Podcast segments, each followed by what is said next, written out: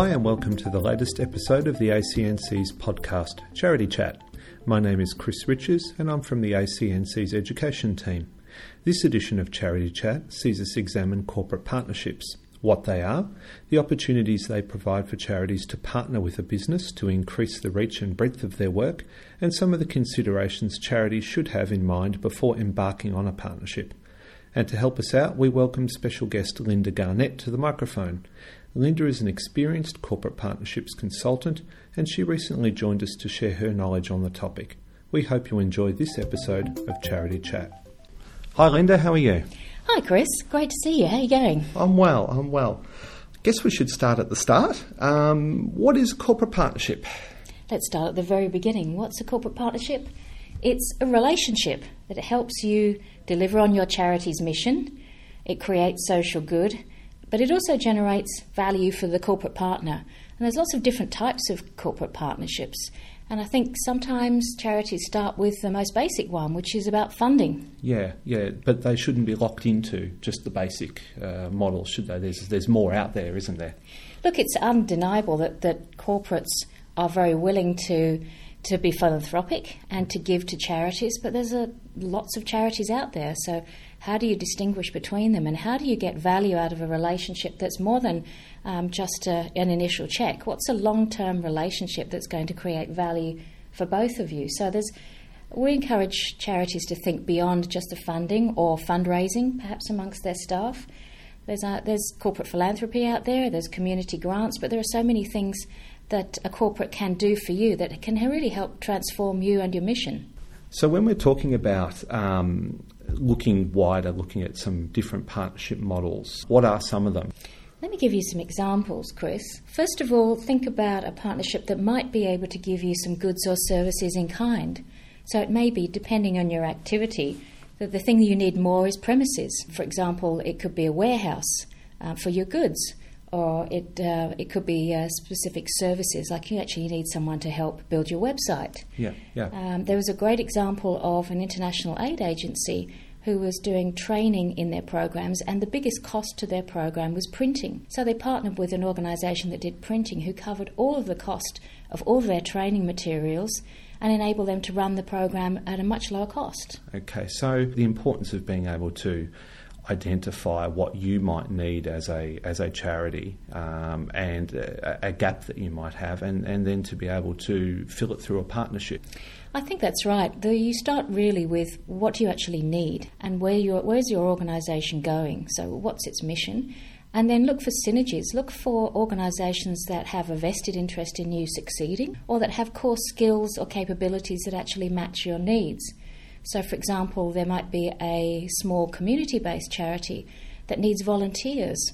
So, let's look at organisations, whether it's corporates or medium sized businesses, that have a big staff engagement program that are going to help you with volunteers to help run your program. So, that's a good example of finding those synergies with finding a, a, business, also charities shouldn't be, I guess, locking themselves into looking at the at the big end of town. Either they should cast their net wide, or at least have an attitude towards casting their net wide, and even looking in their local area, shouldn't they? There's certainly uh, a lot of value in looking at your local area, especially if you're a small community based organisation. There's a lot of goodwill that's generated by your charity, and sometimes there might be a very community based program that's very relevant to local businesses. For example, one of the uh, outer eastern suburbs in Melbourne is working with local businesses to create family friendly areas for at risk and vulnerable families. Wonderful, yeah. So that's a great way of using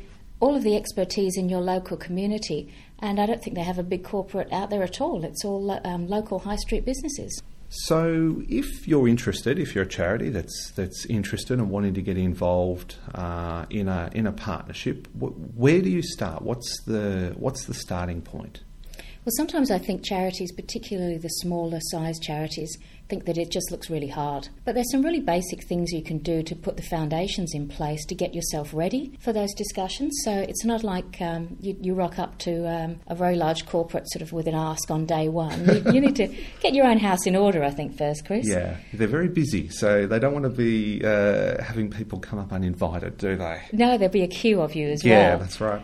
So I think it starts basically with your own strategy, your own organisational strategy and mission, and understanding what is this project or activity or service that is really your most compelling. Get your own house in order about how you talk about your own work Mm. and why you need that corporate partner, why do you need that business on board. Yeah.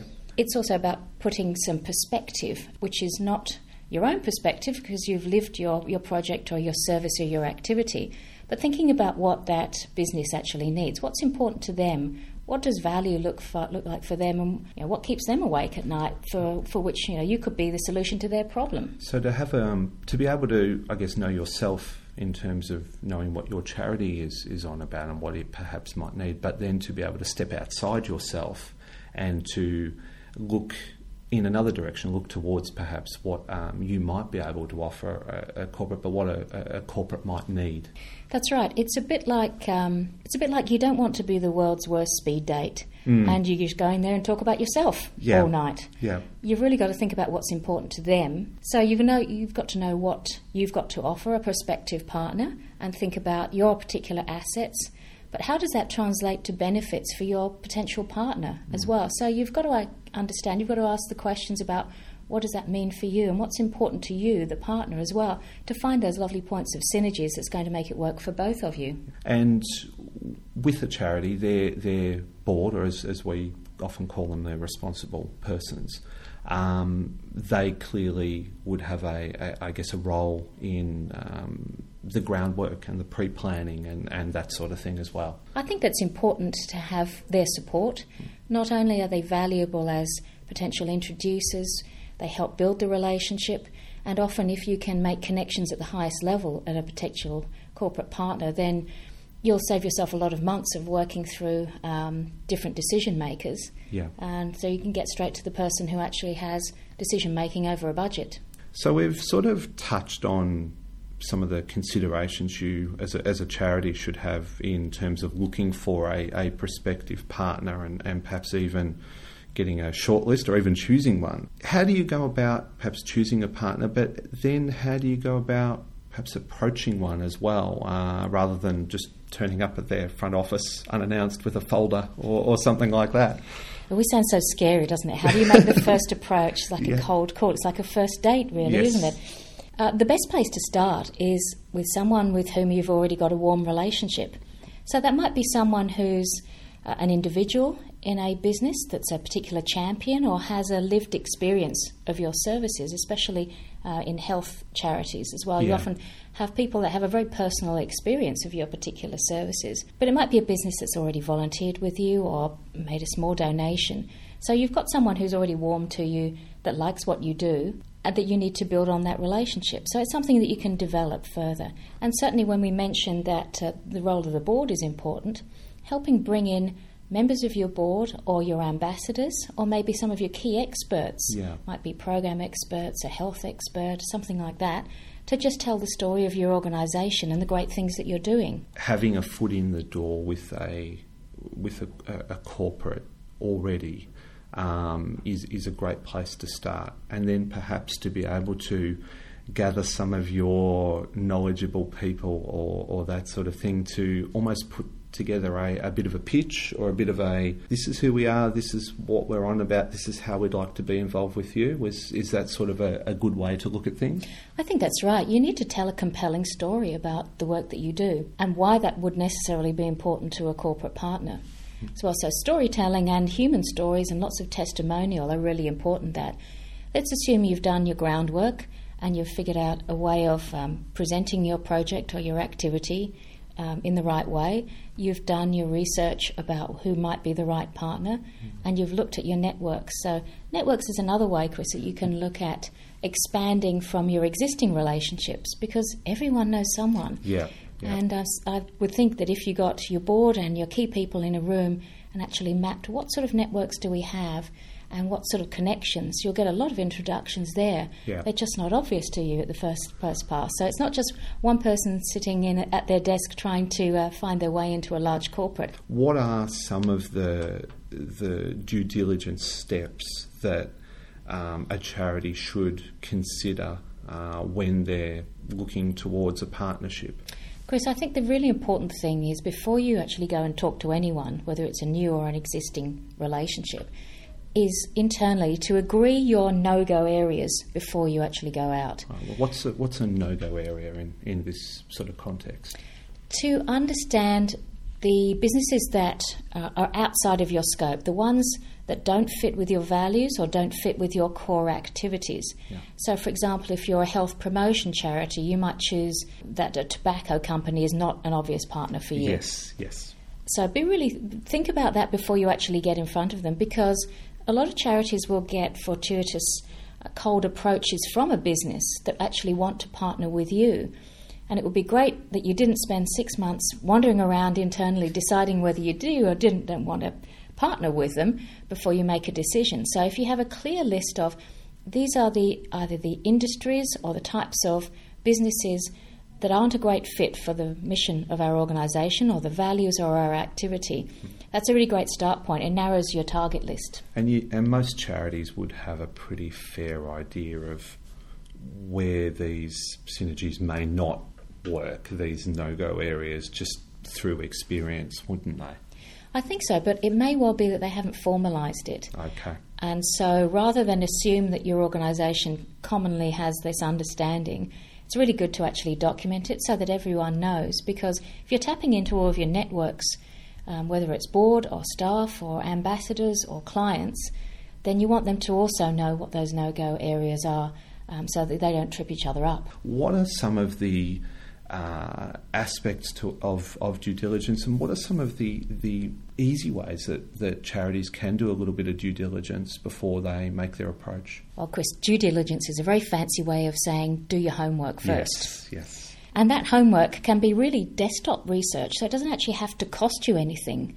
You'd be amazed how much publicly available information there is out there on a whole load of businesses. Businesses talk about themselves a lot on their website, so there's a lot of information uh, from their annual reports, uh, media, and so forth. But there's also a lot that other people might talk about that business. So there might be third party newspapers, news channels, mm. reports, reviews and so forth. And that's often available free online. So Yeah. a lot of desktop research is very accessible and is worth spending a bit of time and thinking about really who are you going into this relationship with and do you have as much information as possible.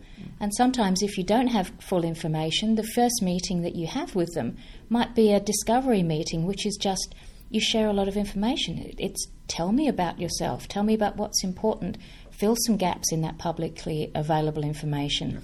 And then before you actually get to a pitch, you know everything about them.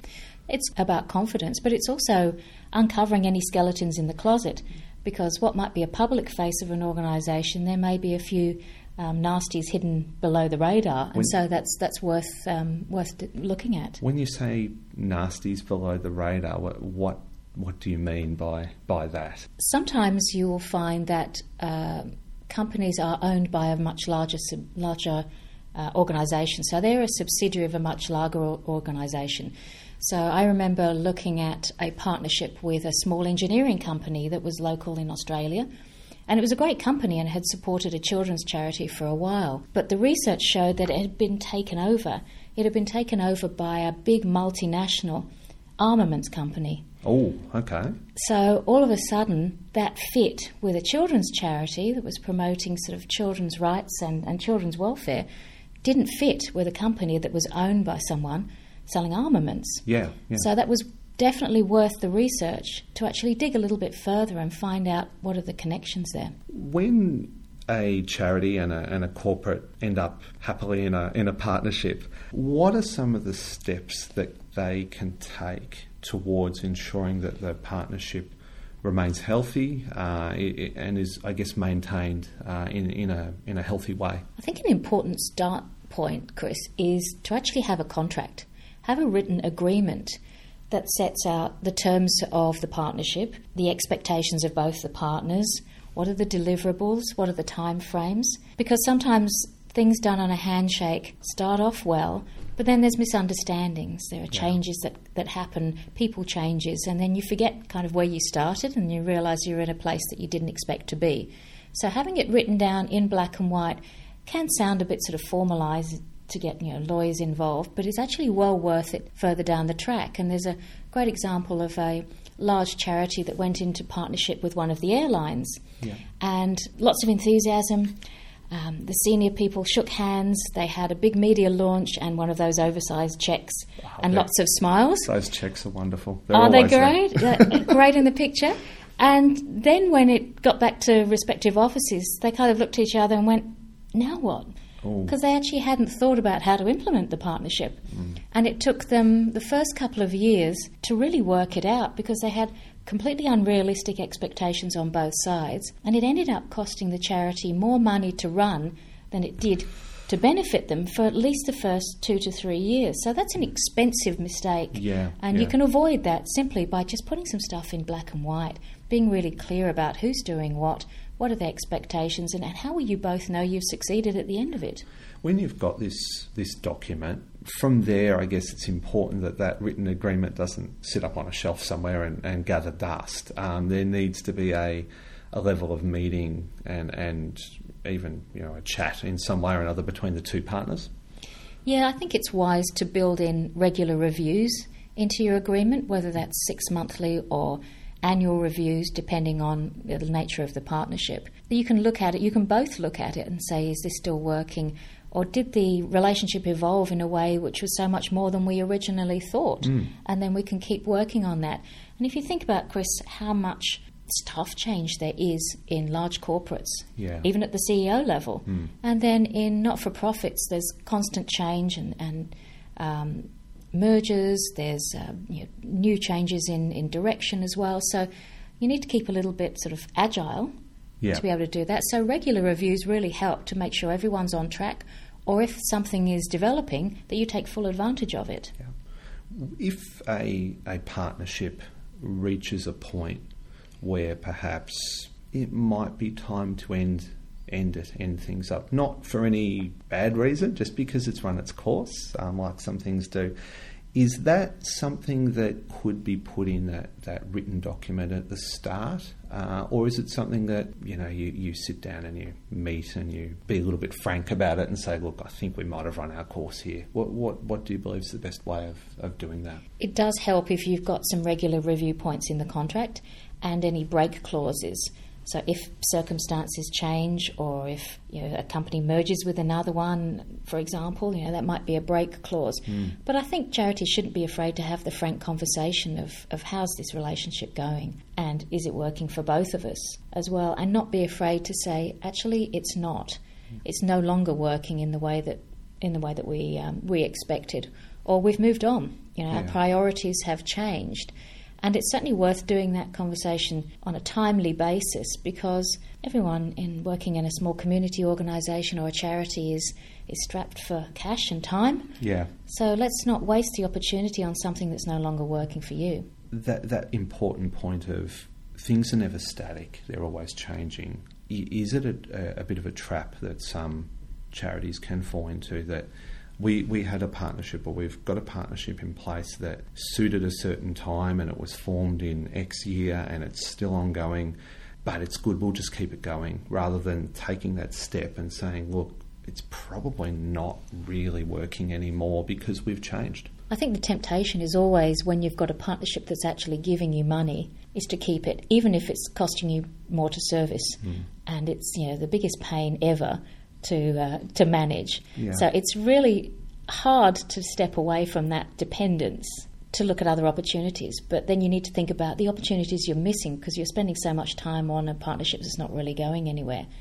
I remember there was a great one that had been started at one charity with a board member's nephew who'd started this business, and um, she'd really pushed hard for why this should be a partner. And the board member had long moved on, Yeah. And they were still managing this partnership that never really yielded very much but was very high maintenance. That was a great opportunity to be able to say, look, this is really not a fit with our mission or delivering what we want it to again. And you part terms in an amicable way. Yeah. Um, this is not a bitter divorce. This is a this is a happy handshake and, right. a, and a warm farewell. Yeah. Um, but I think it's probably better for both both parties if you actually have that frank and honest conversation. If you're a charity and you're looking at this as a as an opportunity, um, what would you say, Linda, are the maybe two or three key things that they should have at the front of their mind when they're contemplating perhaps getting into a partnership? I think the start point is that really first fundamental point of like understanding yourself and what you want to get out of a partnership with a corporate or a small or medium sized business.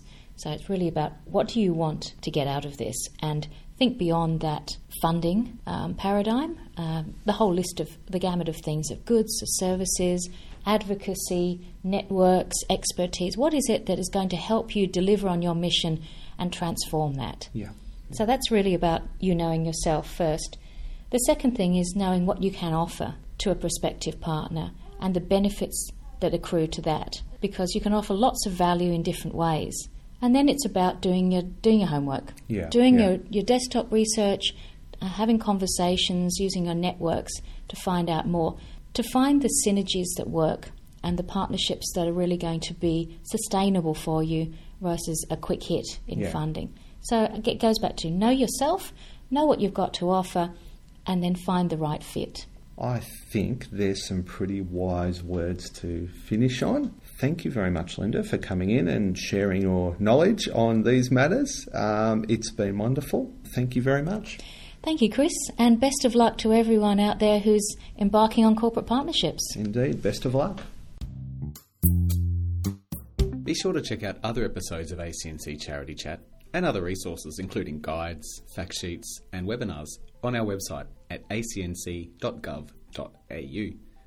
And if you enjoyed this podcast and would like to hear more, subscribe on iTunes or wherever you happen to access it.